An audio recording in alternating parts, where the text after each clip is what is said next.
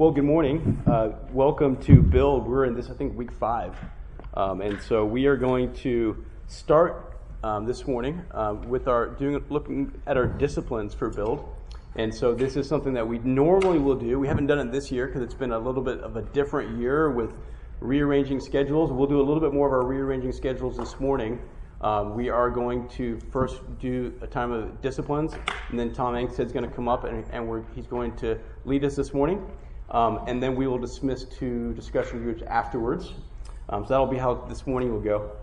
Um, but if if you can, if you can go ahead and uh, turn over your binders to the back side of your build notebooks, uh, you'll see that we have our five build disciplines on the back. And so we want to talk through that this morning. And a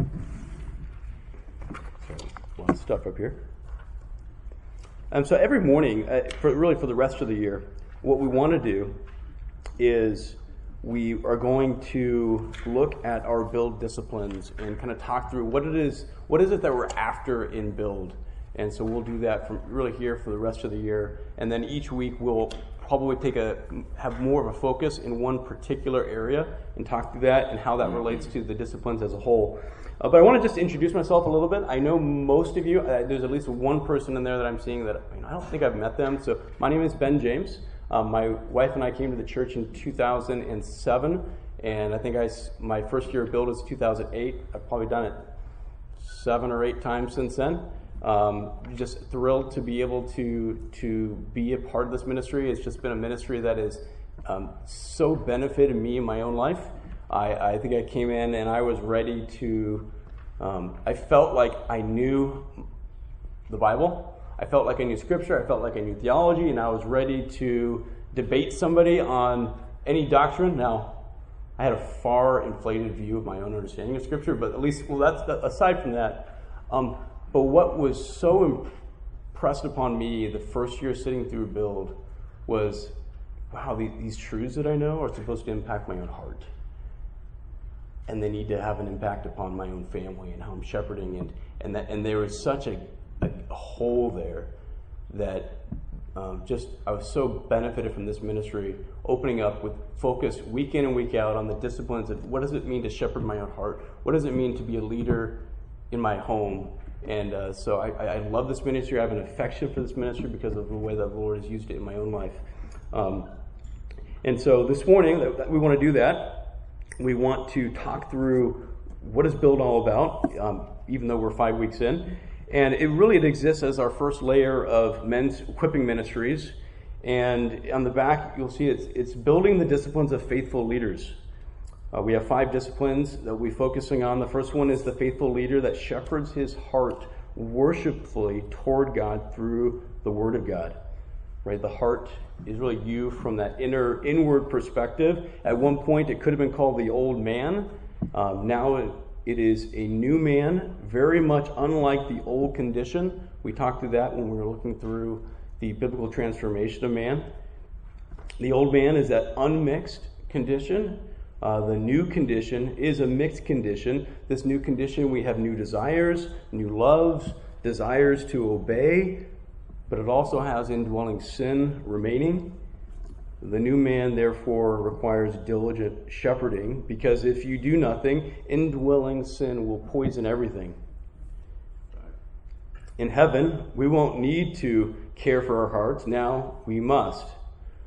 Before Christ, we couldn't lead ourselves away from what we were. We couldn't evaluate ourselves. We were bound and caught up in who we were as slaves of sin.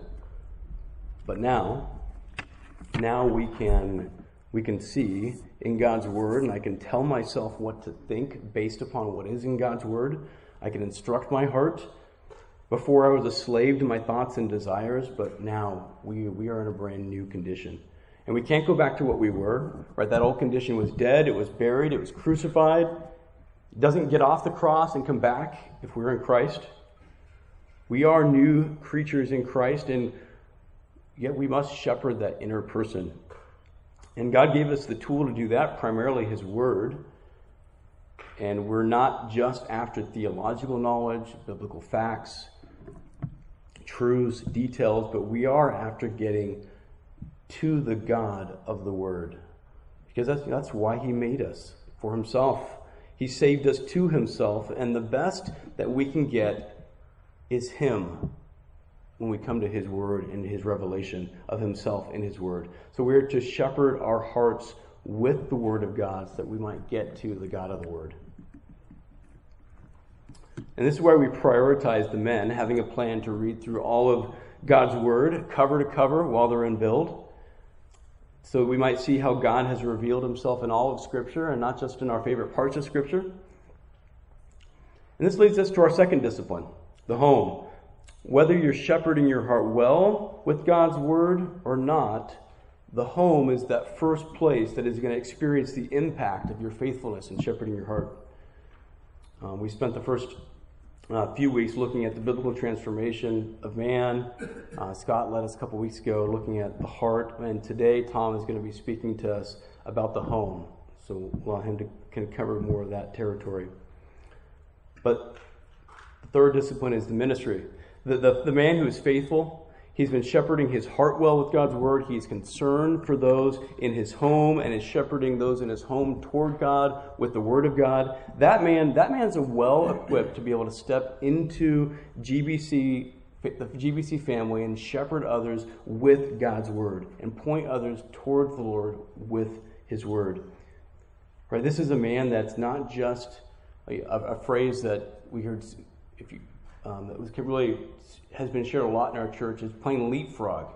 This is not a man who's just trying to play leapfrog right over his family to get right into ministry. No, he's been caring well for his heart. He's been caring well for his for his home, and that's the type of man that is well equipped to be a leader and to be able to step into ministry and care with uh, care for others with God's word. Whether that's in the small group, whether that's through deacon ministry, a variety of ministries, the man that's well equipped to do that is one who cares well for his heart, cares well for those in his home.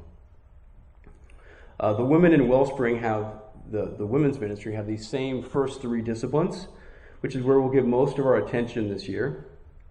Uh, but we have a couple extras that are important for men that are pursuing faithful leadership in their homes in the church. And that fourth one is Qualifications. The faithful leader prayerfully pursues the character of a qualified deacon or elder in the church according to 1 Timothy 3 and Titus 1. So, really, this fourth discipline about the qualifications is really spelling out the first three qualifications deacon, elder qualification. Now, you can look at most of the qualifications, particularly for a deacon, and think, okay, this one has to do with a man inwardly, his heart. This one has to deal with his, his involvement in his home. And this one really ha- is focused on his externals with, with others, uh, possibly others outside the church. And so we want men qualified to lead in ministry in the body of Christ. And qualification doesn't just happen. Um, you can see that in churches. If men are not intentional with their own hearts, they don't just grow into ministry leaders. You have to focus, you have to discipline, fight sin, in the church. We must fight to go against the grain of our flesh, the world, and advance towards leadership both in our homes and in the church. And so we want we want men to be able to be measured by these qualifications. And so for that reason it's it's a worthwhile pursuit. Even if men would never be a deacon in this church or never be an elder in this church, it is a worthwhile pursuit because these, these are things that all believers, not just men, all believers are called to be. And so We'll talk through, there, there are ways that we can, we'll talk in future weeks about how we can put those in front of us on a regular basis, those deacon and elder qualifications that we might be in our prayer lives, in our, in our time in the Word, we might be pursuing intentionally these disciplines or these, these qualifications in our life. And lastly, discipline five is the, the hermeneutic. The faithful leader disciplines himself to carefully interpret the Word of God to discover what God meant by what God said in His Word. Right? So, so discipline five is all about how we handle God's word, how we interpret God's word. If we're going to the word to get the God of the word, we need to make sure that we are reading it for what it really says, what God really meant by it, and that when we represent it to others, that we're representing it rightly. So we want to focus on how we interpret the Word of God in the Bible. And this is really the focus of the trust, but it will, it will get a little bit of a taste of it in here. But we also get a, get a taste of it each and every time that we come here and we sit under the teaching of God's Word. Each time somebody comes up here and opens God's Word for us, uh, they're demonstrating what does it mean to, to read God's Word and to derive the details from that text. You know, men, men aren't here to share their own wisdom, but to share and, and point us to what is actually there in God's Word already. So that's that's the, that's what we're going to be about um, in this ministry. So we want to just kind of put our put our eyes on on all these on all five of these disciplines that we as men ought to be pursuing. Um, you're going to be discouraged at points, and you're if you're like me, um, year one, year three, year six, you're going to hear and see from God's word, and going to be potentially discouraged that my life doesn't look like what Scripture is pointing that it needs to. Um, we know that, and we want to come alongside you and be an encouragement to you. Um, if, if you feel like you don't even know what that looks like, we just encourage you. You know, talk to talk to your talk to one of the leaders in here. Talk to your discussion group leader. Um, as, as we go about pursuing these, we've got our discussion groups uh, intentionally putting you next to, to other men who are learning these same things, who are weekly evaluating their own hearts before the Lord as they work through their homework, is don't be afraid to, to grab one of the guys in your discussion group and say, you know what? I'm having a hard time with this. Can we just can we just get together? Can we just like maybe maybe we can just read the Bible together out loud? Um, and you know that that would be that would just be helpful, a fruitful time together. Um, as you come to the Word of God, as you come to the Lord in prayer, you know, particularly as we talk about a reading plan, you might have been one who's done a cover to cover reading plan every year for 20 years. Um, this might be your first time doing reading through the entirety of Scripture. Whether it's, whether it's your first time or your hundredth time, um, what I would just encourage you don't just read the account and think, I've read this already. But instead, pray to the Lord Lord, God, would you surprise me once again with, with how you orchestrated the events of this text? Even a text that you're not even mentioned in. When I see that the Lord is sovereign over stopping men or raising others, and he's not even he's not even mentioned, but yet he's sovereign over that. Stop and pause and give each other help in that way. We just encourage you to come alongside one another in your group. Um, so, so with that, we're going to turn over to Tom's going to come up. All right. Okay. 723, and I'm rolling. I'm going to be upfront with you. The lesson I'm bringing today, I stole this idea from a uh, ACBC conference. That's Association of Certified Biblical Counselors conference from a couple years ago. And, and the message was taught by a boy in this echo. I think I need an ear doctor. Is there an ear doctor in the house? Okay. Uh, it was taught by a pastor from the Fort Worth, Texas area. His name's Keith Christensen. But this, this lesson highlights one of our biblical convictions. Uh, the conviction is taught in our membership class. How many are already members of Grace Bible Church? Okay, then you got it down. I don't need to say anything more. I can just close in prayer. Uh, no. But for those that haven't been in our membership, this, this is one of our convictions. It's listed under on our website under who we are, biblical convictions. It's biblical conviction number seven. It's biblical manhood and womanhood in our church. Um, this discipline explains the difference between men and women and the equality in men and women before God. Uh, for, I know for all of us, we come into, some of you in here, not even married, but you, you will go into being a husband based on experience. I know my experience, I was, I was saved about seven years after being married and in the type of manhood that I brought into my marriage was I need to be a good provider. And that's true, but that's not all that God has for us in God's Word.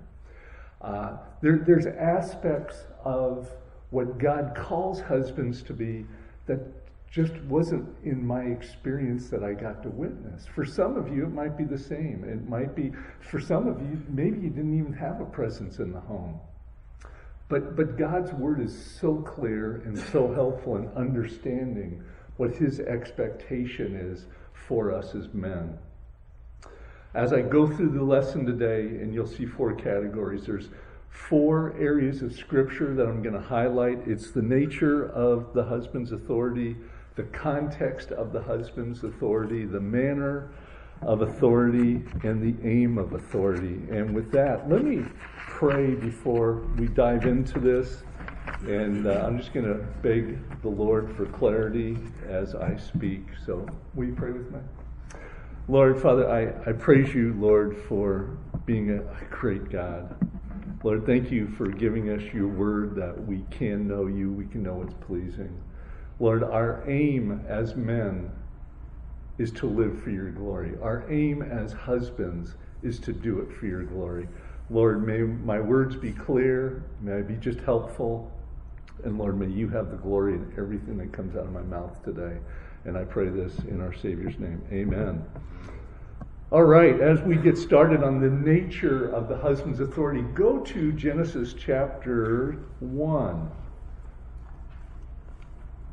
The very front of your Bible, Genesis chapter 1. In the first three chapters of Genesis, God clearly teaches the design for husbands and wives at creation. From Genesis, we can learn our responsibility to God, to our wife, and to our family.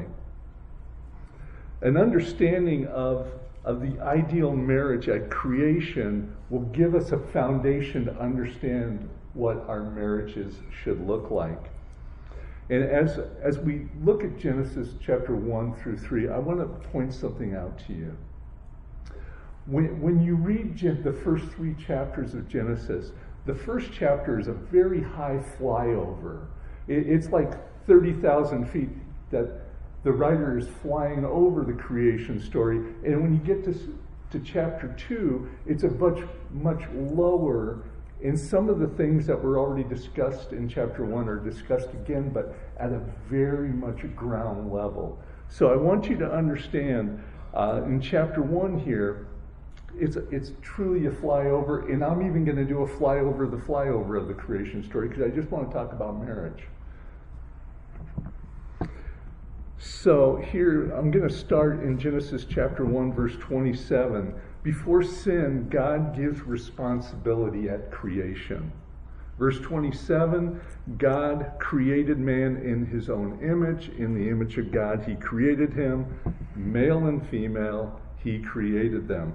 So, so God's very clear that he has created a male and a female. He, he refers to them in the plural, them. There, there's a plurality there I want you to catch.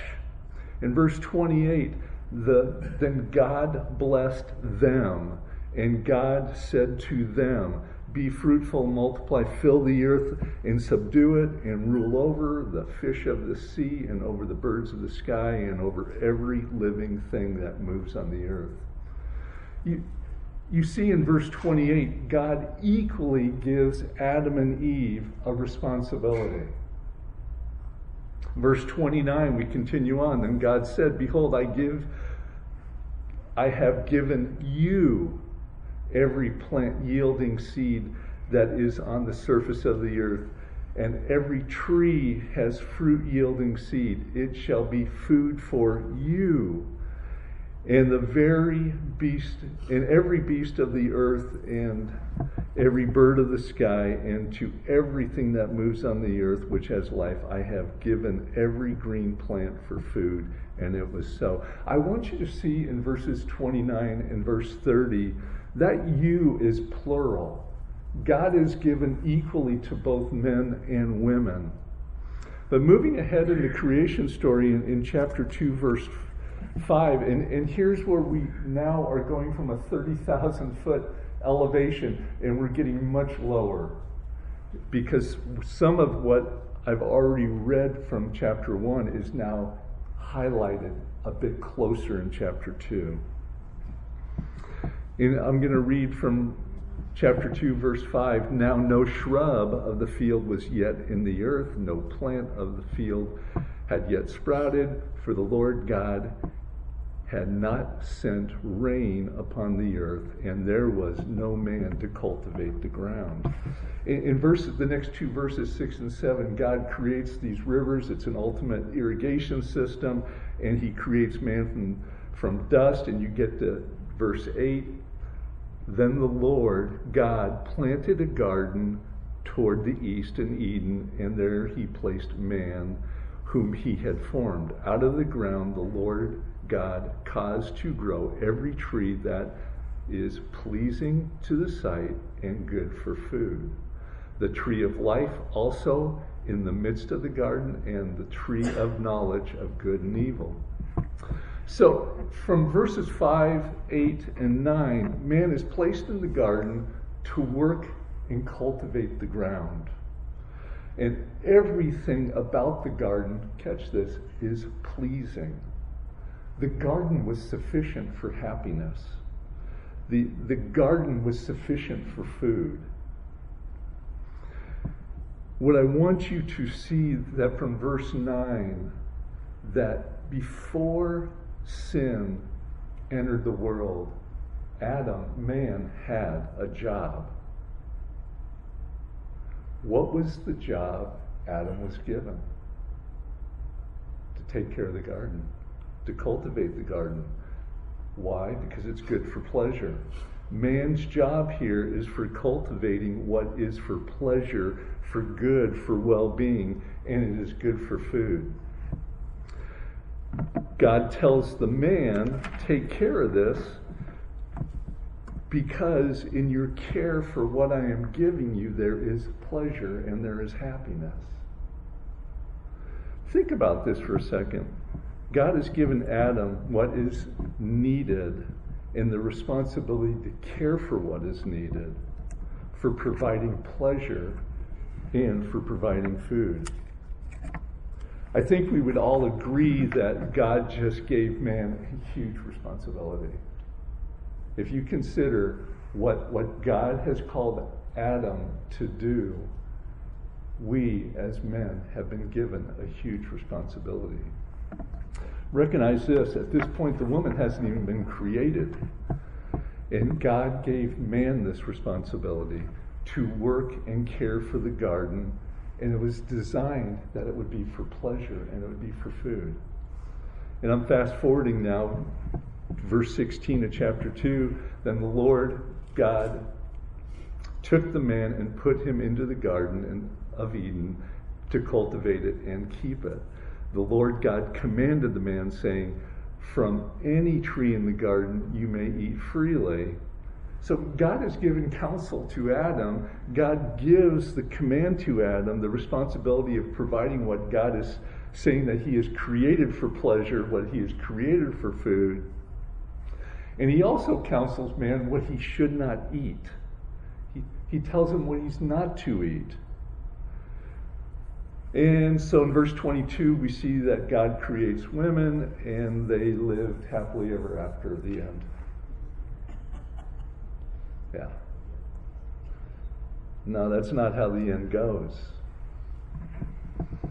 But after he created the woman in chapter 2, verse 24, God counsels the man and the woman of how they are to live. Read with me chapter verse 24 and 25. For this reason, a man shall leave his father and his mother and be joined to his wife, and they shall become one flesh. And the man and his wife were both naked and were not ashamed. I, I want to do a really fast review. Uh, God creates everything, and God gives equal dominion at creation God gives equal instruction to be fruitful and multiply. God gives equal responsibility, be united, be one flesh. But God gives man the responsibility to provide for happiness, for well being, for food. Men, our leadership is a God given responsibility. May we lead in a manner that brings God glory. And if at this point you disagree with what I've brought from Scripture, you can talk to me afterwards, but let's move ahead. In chapter 3 enters the crafty one. Here comes the serpent.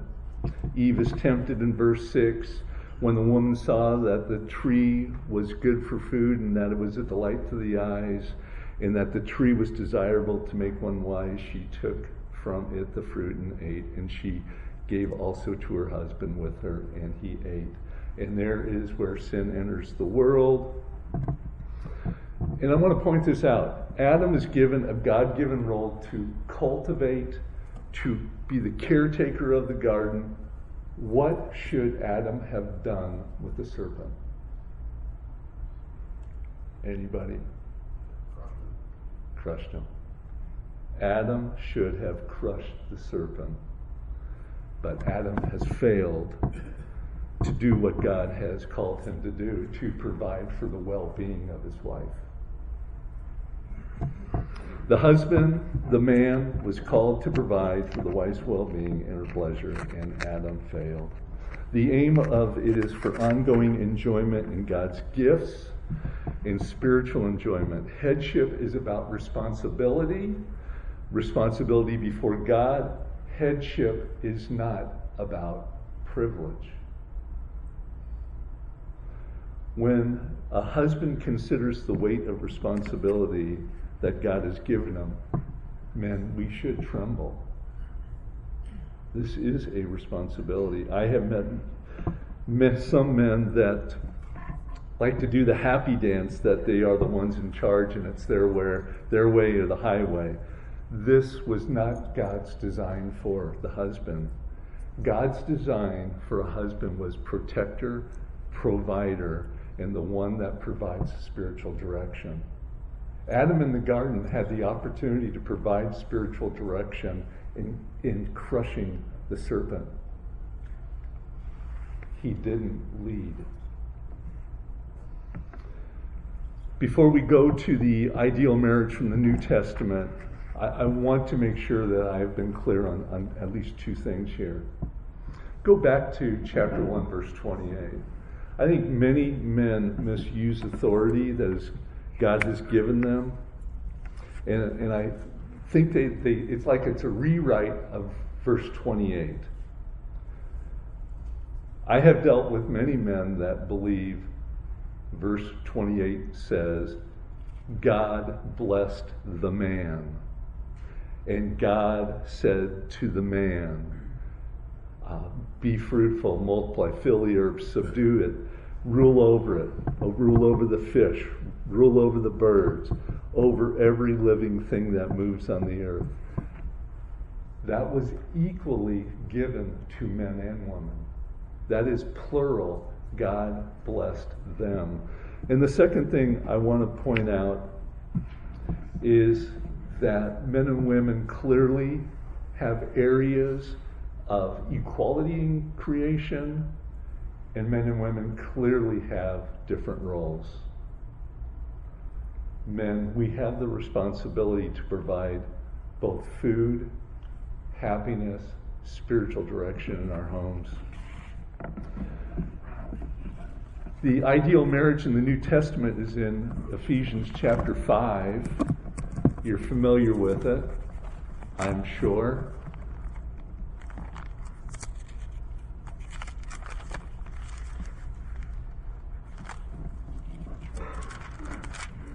And I'm going to pick it up in the verse 22. Wives, be subject to your own husbands as to the Lord, for the husband is the head of the wife, as Christ also is the head of the church, he himself being the Savior of the body. But as the church is subject to Christ, so also wives ought to be to their husbands in everything. Men, I firmly believe that if we are doing our role, a godly wife will sacrifice, she will desire to submit, she will sacrifice for the good of marriage, for, for men that are leading in a godly way. I want you to see that the husband, in a primary way, is responsible for happiness and holiness for his wife and for his whole family. Men, this is a, a God given responsibility. Continuing on in verse 25, husbands, love your wife just as Christ also loved the church and gave himself up for her, so that he might sanctify her, having cleansed her by the washing of the word with by, by the washing of, of water with the word. Husband, it's the primary responsibility to love your wife, and scripture clearly explain, explains how we are to do that. And what you see there in verse 25, just as Christ loved and gave himself up. This is a call to sacrifice for, for our wife, for, for happiness, for enjoyment, for provision. Jesus loved sacrificially to the point of death.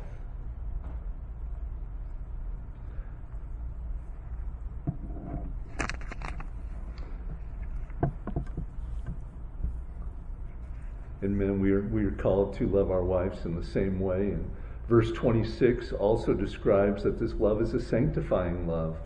Men, we are, have a primary responsibility to love our wives that they would be growing in sanctification. This is a God given responsibility.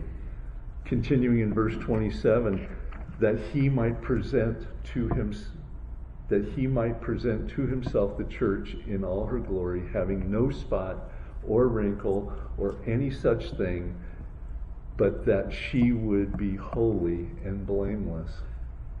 Again, we see in verse 27 the responsibility to love our wives in a manner that God has given us responsibility to care for their health, their happiness, their sanctification, without spot, without wrinkle. Verse 28 So the husband ought to also to love their own wives as their own bodies. He who loves his own wife loves himself. Verse 29 For no one ever hated his own flesh, but nourishes it and cherishes it just as Christ also does the church. Men, I know how much we love ourselves. We love our comfort. Uh, do we care about the comfort of the others around us? Do we care about the good of others around us? Verse 30 Because we're all members in his body, for this reason a man shall leave his father and mother and shall be joined to his wife, and the two shall be one flesh. This great this mystery is great, but I am speaking with reference to Christ and the church. Nevertheless, each individual among you also is to love his own wife, even as himself. And the wife must see to it that she respects her husband. Did any of you see the difference between the ideal marriage in the Old Testament and the New Testament? Anybody catch what one difference is?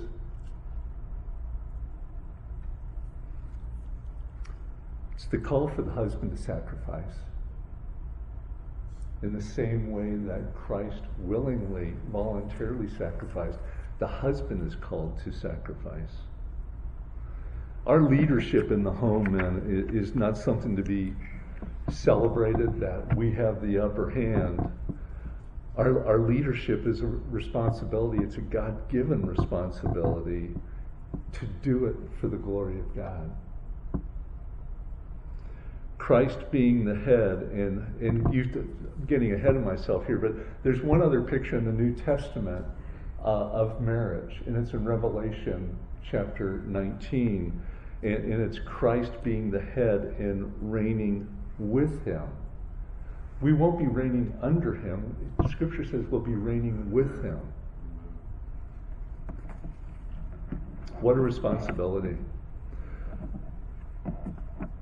The third thing I want to talk about in the nature is it's this is distinguished that the husband's authority is distinguished from other God-given authorities. Uh, we're still talking about nature, but not all of God's given authority operates the same way. The husband's authority is very different than God's authority.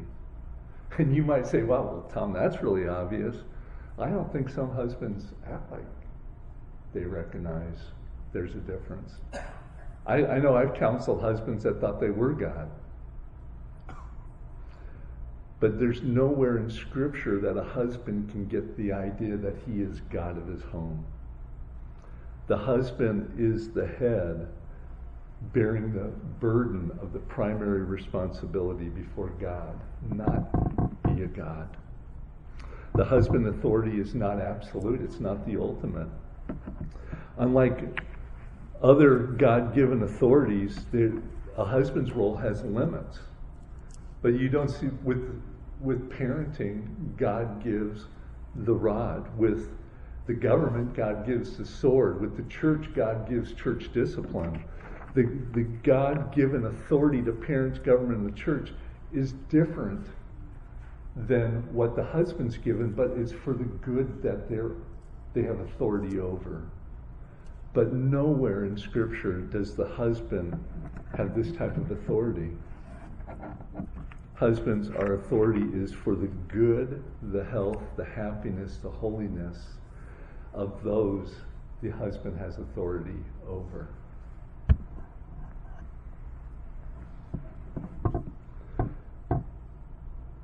A husband's authority does not come with an or else, where a parent, the government, or the church's authority does have an or else. There can be a consequence. A wife's submission is voluntarily, never forced, never demanded. And a godly husband will seek to lead by teaching, by wooing, by example, to make it clear that he understands her and that he really cares about her happiness her holiness and her well being. One more thing, I, I think this is interesting as we talk and build a lot about men that strive for the, the character qualification found in Scripture for the elder. In 1 Timothy chapter 3, uh, it's a, one of the sections of Scripture that talk about the character of the elder verse 4, and you can turn there if you want, you don't need to. I'm sure this will be familiar with you. But I'm going to read verse 4. It says, He must be one who manages his own household well, keeping his children under control with all dignity. I think it's really, really interesting that God's Word expects men to manage their households well, keeping their children under control. God doesn't tell men to keep their wives under control. Scripture clearly distinguishes different authority for husband than it does for parents, for the government, and for the church. And, and a husband needs to lead with all dignity. What verse 4, 1 Timothy 3 says. I, I hope you see the foundation that we've laid and what the Bible says the nature of our authority is. And now I want to talk about the context, and that would be the second point. And, and I'm going to be really, really brief here and hopefully clear in my brevity. Uh, but the, the context of authority is in marriage. And you might say, well, I already figured that out from what you're talking about, Tom, but I don't want there to be any confusion about this because Scripture says something very interesting about about marriage. And, and here's the context I want you to catch. The mystery of marriage is that two become one. The context is this one flesh.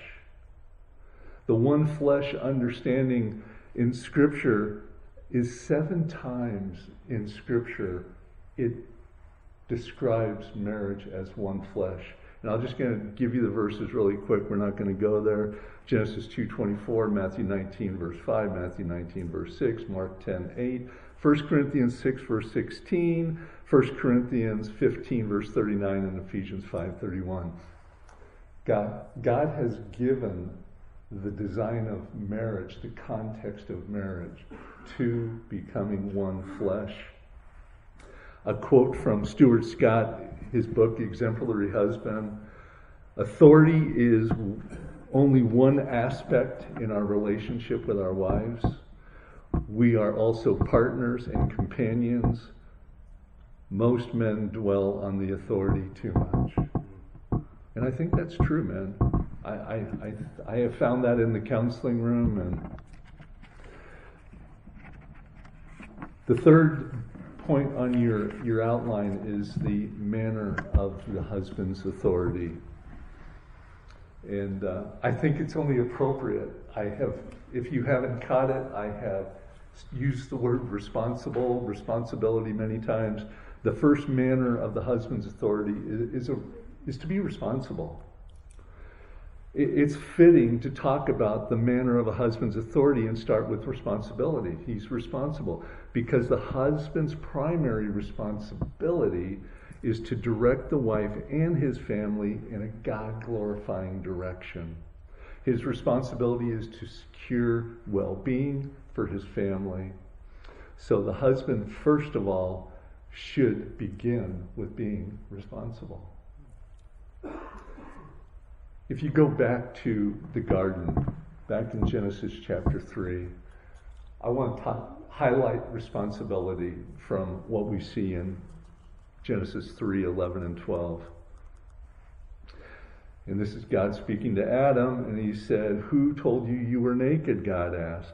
And Adam asked Adam, Have you eaten from the tree of which I commanded you not to eat? Re- remember, God gave Adam the command. He didn't give Adam and Eve the command, He gave Adam the command. How, how should Adam have responded when God said, Did you eat? Then a responsible Adam would have said, he would have owned it and said, It's my fault, God. I, I didn't crush the serpent. I didn't stop her. I, Lord, I knew what you wanted and I didn't do it. No, that's not what Adam said in verse 12. The woman you gave me, she gave it to me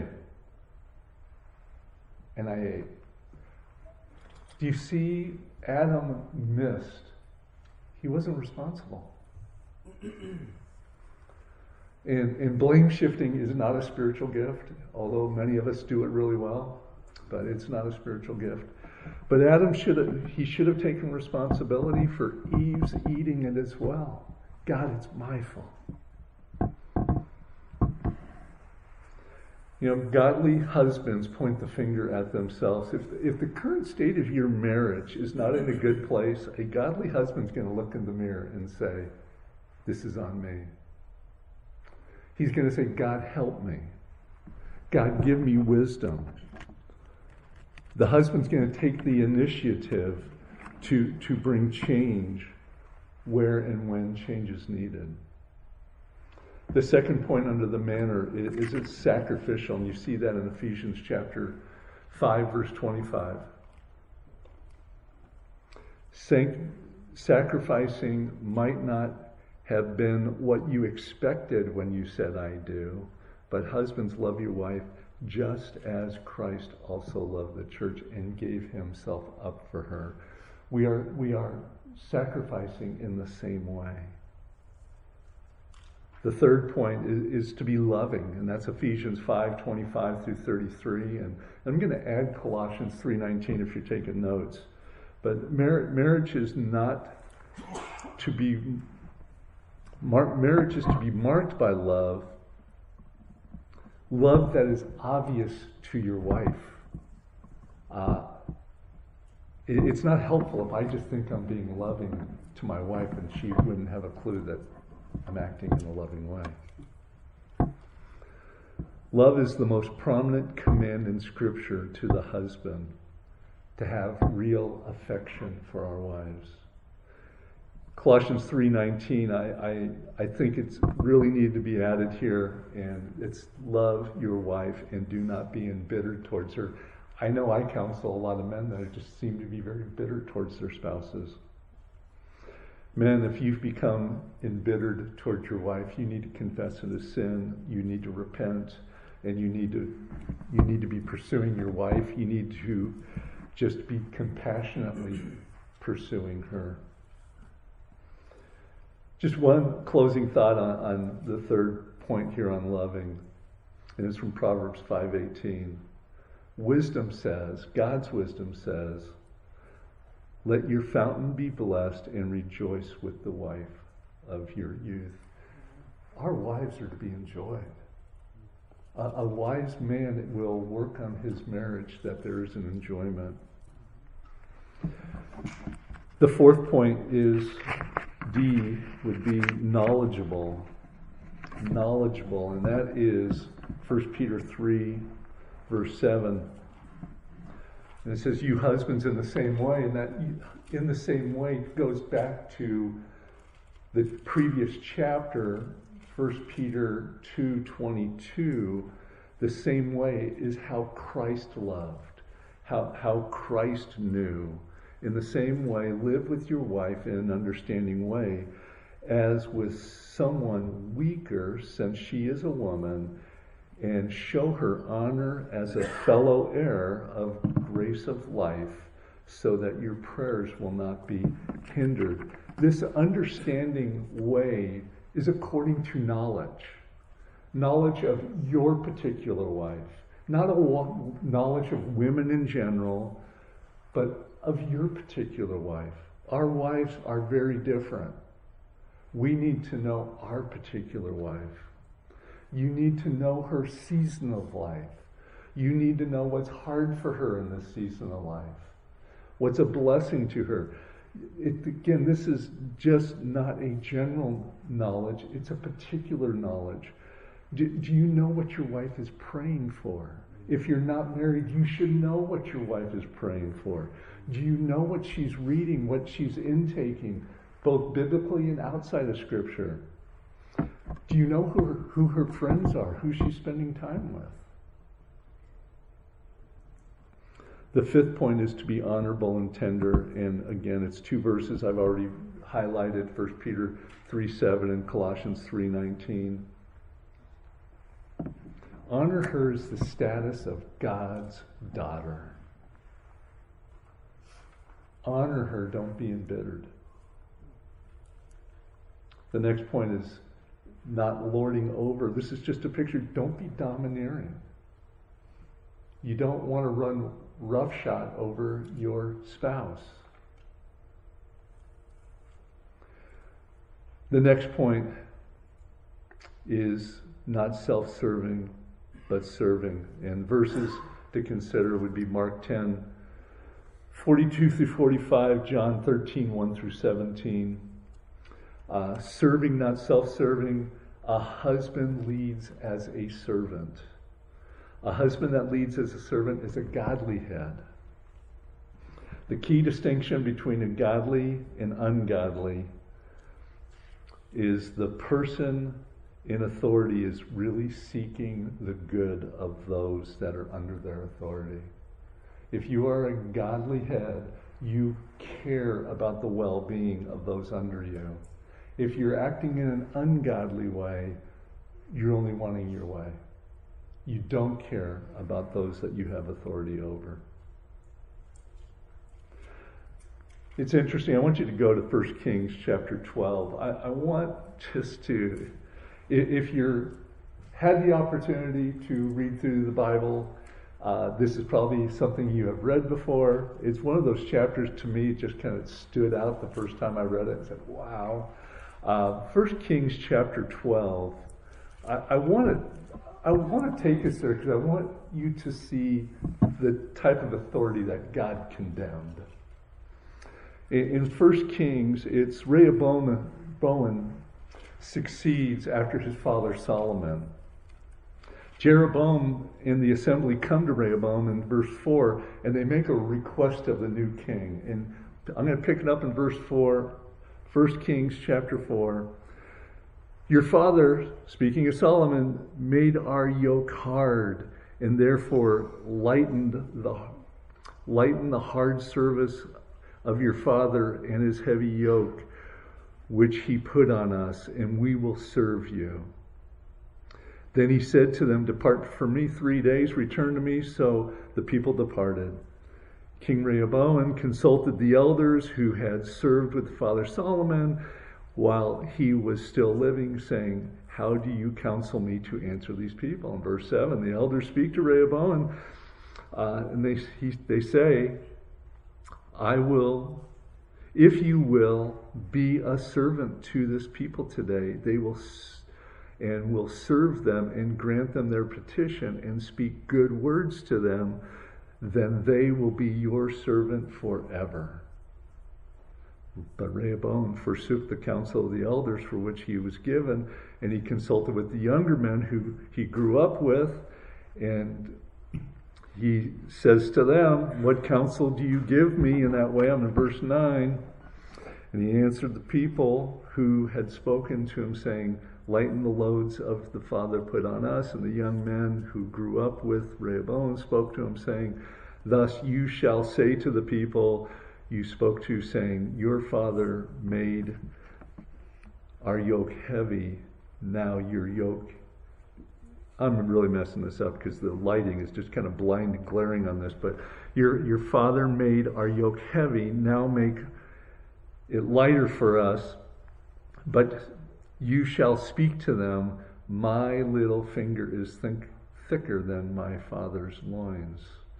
Whereas my father's load you with a heavy yoke, I will add to your yoke.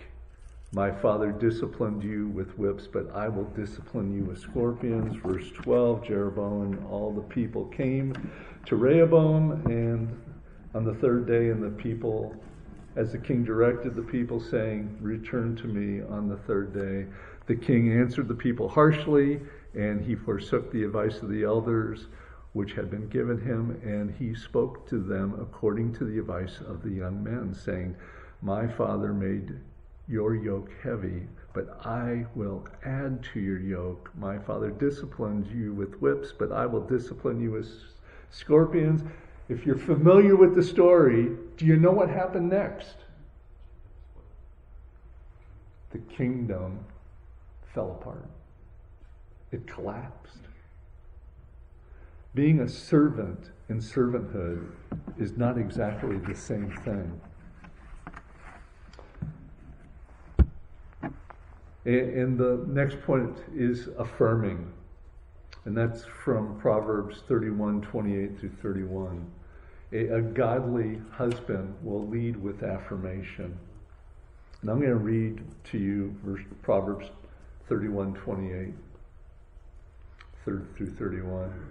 Her children rise up and bless her, her husband also, and he praises her, saying, Many daughters have done nobly, but you excel them all. Charm is deceitful and beauty is vain, but a woman who fears the Lord shall be praised give her the product of, of her hands and let her work let her works praise her in the gates. A woman who fears the lord should be praised. A godly husband will look for ways to affirm their wives. Uh, a godly husband will look for evidences of god's grace to, to highlight to point out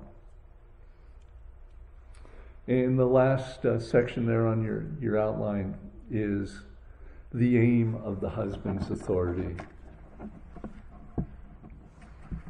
The, the first thing I want to highlight in the aim is a wife's flourishing. A wife's flourishing as a wife, uh, a wife's flourishing as a godly woman, and verse I would want you to consider is 2 Samuel, Samuel 23, verses 3 and 4.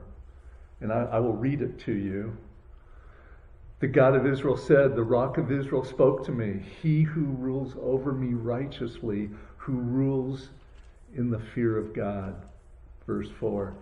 is as the light of the morning when the sun rises, a morning without clouds, when the tender grass springs out of the earth through sunshine after rain.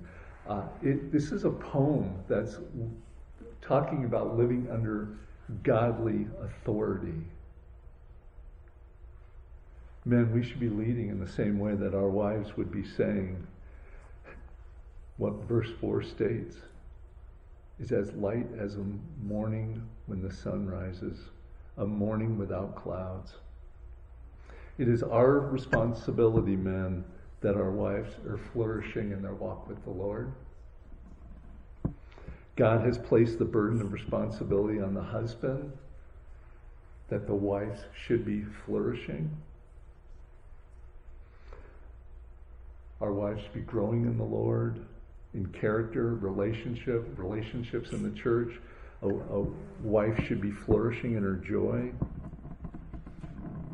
Like the example our, our Savior Jesus gave us, the husband would give his life away that those he has leadership over would live life more fully. That's the picture that, of Christ, its authority in our life.